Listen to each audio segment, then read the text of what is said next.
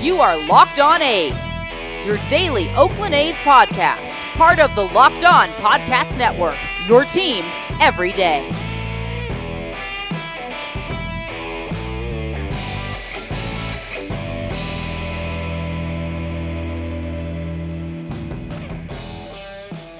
How's it going, A's fans, and welcome to episode 176 of the Locked On A's podcast, part of the Locked On Podcast Network, your team every day. I'm your host, noted baseball fan Jason Burke, and on today's show, we are going over the best right fielders of the Billy Beane era. Last week, we covered some of the best players in the infield, covering one position per day, so if you want to remember some guys, make sure to listen to those ones as well. But uh, before I get started today, please follow us on social media at Locked On A's on Twitter and Instagram. I am at by Jason B on Twitter, and if you have any questions for us, please send those to lockedonathletics at gmail.com. Also, if you follow us on Twitter, you can vote in the polls that I post after each and every episode. So I have all of last week's episodes. Those polls are still go- still going.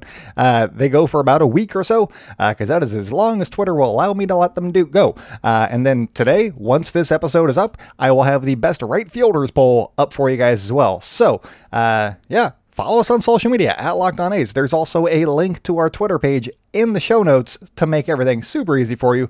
Uh, the poll for today will be pinned to the top of our profile, so you don't got to do much searching or anything like that. But uh, this week is going to be a little bit different than last because there are so many names in the mix for these outfield spots, and later on on the mound for next week. Um, Part of the challenge for compiling the top four at each outfield position was determining where the player would slot in position wise. Uh, to take a recent example of this, uh, do you slot in Mark Canha in left, right, or center? He's played all three. So basically, I would just check their games played at each position uh, that they'd be eligible, and then I would go with where they played more. And then sometimes I'm just going to mention a player that should rightfully be in the top four in each of these positions, and uh, instead I'm going to talk about somebody else because uh, they're my favorite player of all time. But you know, some and you know, case in point, we're going to do that today. Uh, spoiler alert: number four on our list of the best right fielders of the Billy Beane era is actually Stephen Piscotty with four wins above replacement in 289 games, but Sorry, Stephen. I'm going to spend my time talking about the guy right below him, and that is Matt Stairs. And I mean this legitimately. Matt Stairs is one of my favorite baseball players of all time.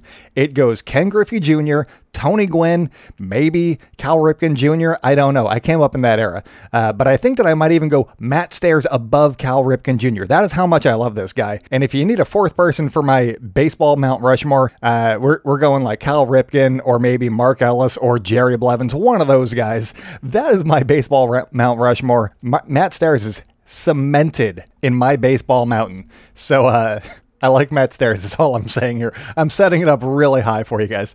But uh, basically, everything about Matt Stairs is enjoyable to me, from his softball swing to his filled out frame to his blonde goatee, um, and just wrapping everything up in the fact that he could hit for average and power. I mean, there are aspects of Matt Stairs that definitely bring Bartolo Colon to mind, and people love Bartolo Colon, but he was my Bartolo Colon before. Uh, I think well, how long did Bartolo Colon pitch? He pitched forever, but Matt Stairs was there first in my heart, so that's uh, that's all I'm going to go with. And people around the baseball world really started paying attention to Matt Stairs in, uh, when he was with the Phillies in 2008, and uh, he was just basically a pinch hitter at that point. He had a big home run for the Phillies in their 08 uh, World Series run. Uh, it was a 3-3 game. He had a two-run homer off of whoever the hell uh, on the Dodgers, and he he won that game for him. And people in Philadelphia love him for that. I don't know if it was a deciding game. I was not paying close attention, but I do remember the home run. And just in case you were doubting his pinch hitting prowess, which is not what he was when he was with the A's, he was a right fielder for the A's.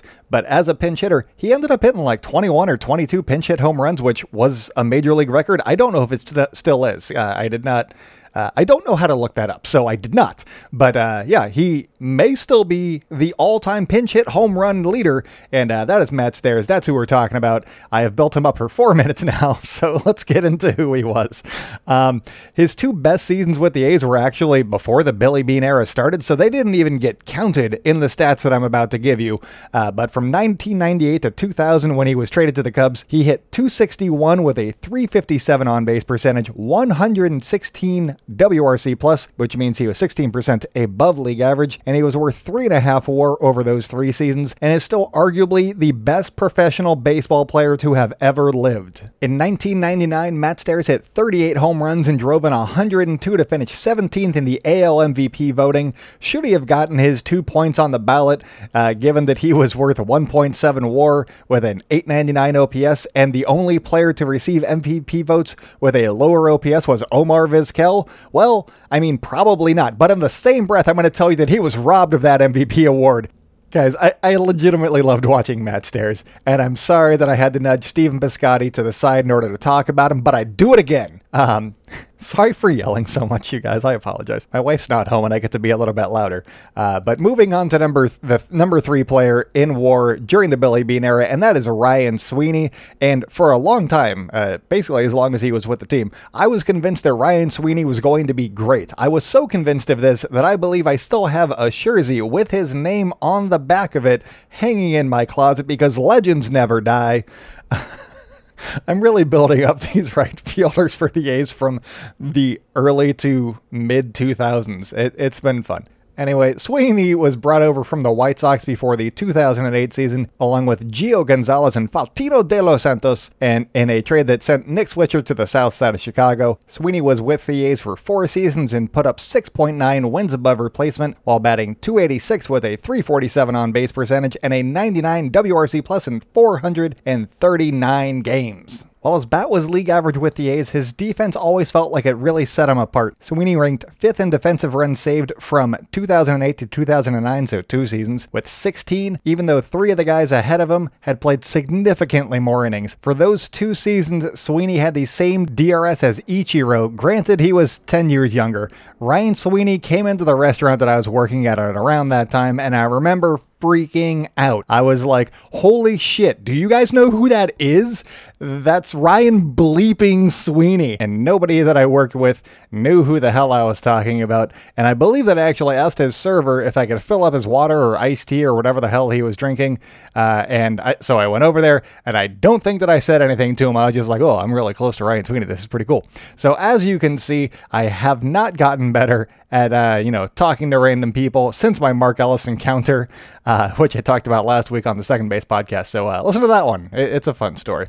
Uh, anyway, Sweeney had a leg injury in 2010 that cost him half the season, and in 2011 the A's had Coco Crisp, David DeJesus, and future A's killer Josh Willingham roaming the outfield. So Sweeney became the fourth outfielder, and uh, he ended up being traded in the 2011 to 2012 offseason. And uh, we're going to talk about that trade and who the A's got in return in just a minute. So stay locked in with Locked On A's. I'll be right back. Today's episode is brought to you guys by Built Bar, and they have the best tasting protein bar ever. And their improved Built Bar is even more deliciouser. They have 18 amazing flavors, including nut and non nut flavors. They have six new flavors, including caramel brownie, cookies and cream, cherry barcia, lemon almond cheesecake, carrot cake, and apple almond crisp. They still got their original 12 flavors, so they got you covered there. And all of their bars are actually covered in 100% chocolate. They are soft and easy to chew. They are protein bars that taste like candy bars, and all of their bars are built for the health conscious person. You can lose or maintain weight while indulging in a delicious treat, and their bars are low calorie, low sugar, high protein, high fiber, and great for the keto diet. So all you have to do to take advantage of these delicious treats or to get some for yourself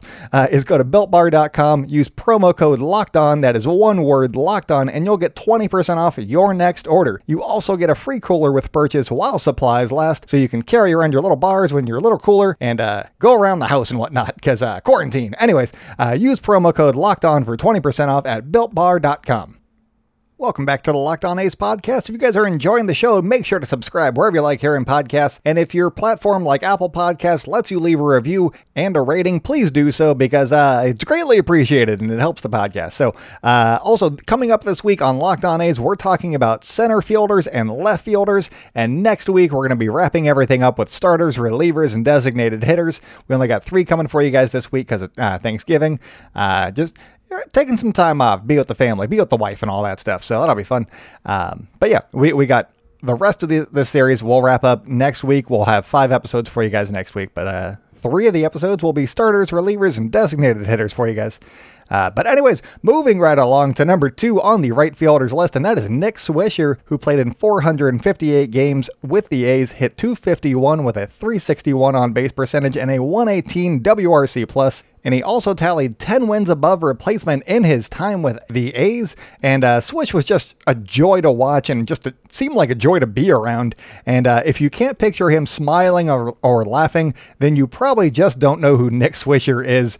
Google it. He everything that he's ever been in, he's smiling. Even the highlights of him on MLB Film Room, they all have him smiling, and it's ridiculous and it's adorable. And uh, you know, it, it's it's nice, especially in these times. It's nice that uh, you know people can still smile even though it was in the past. Anyways, he had the long hair with the goatee and the long sideburns that just screamed Oakland A's, and that was just part of the appeal of having Nick Swisher on the A's, and uh, it was a good time. Plus, he was the switch hitter that was the most recognizable name from the Moneyball draft, so I had heard of him from the book Moneyball, and uh, then he, there he was before my eyes. That was a good time. Uh, his best season with the A's was in 2006 when the A's went to the ALCS, and uh, Swisher hit 35 bombs and drove in 95 while really upping his walk rate over previous seasons. He drew 95 walks in 2006, and he ended up with a career best to that point 372 on base percentage. And uh, if we're going to memories, I, I don't necessarily have any specific Nick Swisher memories. It's just that him smiling, doing whatever he was doing on the baseball field. And uh, I remember him being good at baseball and wanting to be his friend. And uh, he was just always smiling. And it he was the kind of guy that could light up a room is you know basically what it felt like to look at Nick Swisher and uh, watch him play baseball and stuff. Because he was just having fun out there. And when I think of A's baseball in general Nick Swisher is one of those people that I would be like yeah that's A's baseball right there. He's just having fun going out doing his job being good at it. And you know etc etc uh, I, I, still don't have a memory of him, but that's just the general vibe that I get from him. And uh, also, just random quick side note on Nick Swisher and. Uh, did, did the guy that played Jeremy Giambi in the Moneyball movie look kind of like Nick Swisher, like a decent amount. I feel like Swisher would be taller, but they have a similar looking face and they both had the goatee. So uh, go watch Moneyball and tell me what you guys think of that and then tweet at us at Locked On A's. Um, but moving on to the number one right fielder of the Billy Beane era, and he's someone that has been polarizing to the A's fan base since 2013 because he had a good 2012 season when he came over, and that is uh, Josh Reddick. We're talking about Josh Reddick, you guys. And obviously, if it were up to me, this team would have 24 Matt Stairs clones and one Mark Ellis, and uh, I guess they could both throw, or maybe just have some Jerry Blevins clones in there too. Not sure. Anyways, I decided to follow the war totals uh, like I've been doing for this entire series like an idiot. So here is Josh Reddick and whatever was hanging out of his speedo at number one on the on the list. Um, I said that we'd talk about the uh, the Ryan Sweeney trade, and here we are. Ryan Sweeney was traded along with Andrew Bailey to Boston, with the most significant return piece being Josh Reddick. And uh, so, if you take that Swisher deal that netted Sweeney, and then the Sweeney deal that netted Reddick, you're looking at like a decade of A's right fielders that were just basically used to acquire the next person in the line of succession in right field. That's just kind of the beauty of how the A's operate to me. I mean, sure, it'd be great if the A's just started spending money, but uh, if you ever have like a, a full day to kill, you can go down some pretty deep trade rabbit holes over at Baseball Reference for the A's during the Billy Beane era, just seeing who was traded for who and all that stuff. I've got one coming up for you guys tomorrow on the Center Fielders podcast. That's going to be fun. But here's a real quick trade rabbit hole for you guys, and it's really just like a, a, a rabbit uh, divot. It's not really a hole, but uh, the A's traded Reddick along with uh, Rich Hill, and then they got Jharel Cotten and Frankie Montas in return for a couple of months of you know Hill and Reddick going to the Dodgers. And Montas has been showing some signs of uh, you know officially turning a corner. And if he ever does officially turn that corner and become one of the better starters in the American League, then this will be another slam dunk of an A's trade for Billy Beane and company. And, you know, uh, also David Forst. Um, and yeah, it's a brief trade rabbit hole if you go with, you know, Ryan Sweeney and Nick Swisher, and then you, you go that far. Uh, you got a few players deep in order to get Frankie Montas. So it's an interesting thing to go ahead and spend an afternoon doing if you got the time. But uh, I guess that we should actually talk about Josh Reddick and his numbers that landed him the top spot. He played in 596 games for the A's with a 257 uh, batting average and a 321 on base, and he put up 12.4 WAR. His 110 WRC plus is honestly a little bit higher than I thought it was going to be, and his 2012 season when he hit 32 home runs actually brought it down just a little bit. So uh, interesting how baseball works like that. Sometimes the eye test does not do justice to people. Um, he had a bad 2013, and, but he was 18 and 16% above league average in his other two full seasons with the A's. And, uh, you know, that led him to signing with the Astros in free agency before the 2017 season. And that year, his numbers really spiked for some reason. And it's really weird because ever since, you know, in 2018, 2019, and 2020, he's been league average or below league average since. And it's really weird. And I really wish that somebody would look into why his numbers spiked in 2017 with the Astros. That's strange. But switching over, uh, switching gears here, my main memories of Josh Reddick are his cannon of an arm in right field and wishing that more people would test him because it was just so much fun to watch people get gunned down at, you know, whatever base they were running to. Uh, we got Laureano doing it now, and that's kind of fun too. Uh, there was a, a 19 inning game that my wife and I went to. I, I, think that they were playing the Angels. I'm not positive. It was like 2013, 2014, somewhere in there. Um, and there was a runner on first, and the batter slapped a base hit uh, over to right field. And my wife and I just started laughing. We were like, "You don't run on Reddick. What's this guy doing over here, this chucklehead?" And then uh, we saw the throw and the arc that it had and the velocity that it had, and then we realized that Chris Young had taken over in right field, and we are like, "Oh no!" And uh, that that's another Josh Reddick kind of memory that I have. Uh, that that was a lot of fun. Uh, my other prominent memory in my brain is of him slamming his bat or helmet down after seemingly every plate appearance uh, in which he didn't get a hit or on base or anything, which, given his on base percentage that hovered around 300 for a few seasons, was nearly 70% of the time that he was just acting like a child when he didn't get his way. Um, so Th- those are my memories of Josh Reddick as, hey, he's fun sometimes, and also, boo. Um, if he wasn't part of the 2017 Astros, though, I probably wouldn't be this bitter at Josh Reddick, if we're being honest. And I think that it's just a coupling of his bat slamming demeanor with his obvious role on a cheating team and then his dumbass comments in the media that have really soured me on him. And when he was with the A's and getting hate, I still liked him because he was with the A's. And I thought that if he could recapture his 2012 form, which I thought was his best form uh, before looking at the numbers, uh, if he had, if he could do that, then the A's would be a better team for it. But you know, these days it just seems like he's a little bit out of touch with reality and wants to try and start fights with fan bases, which is strange, uh, especially fan bases that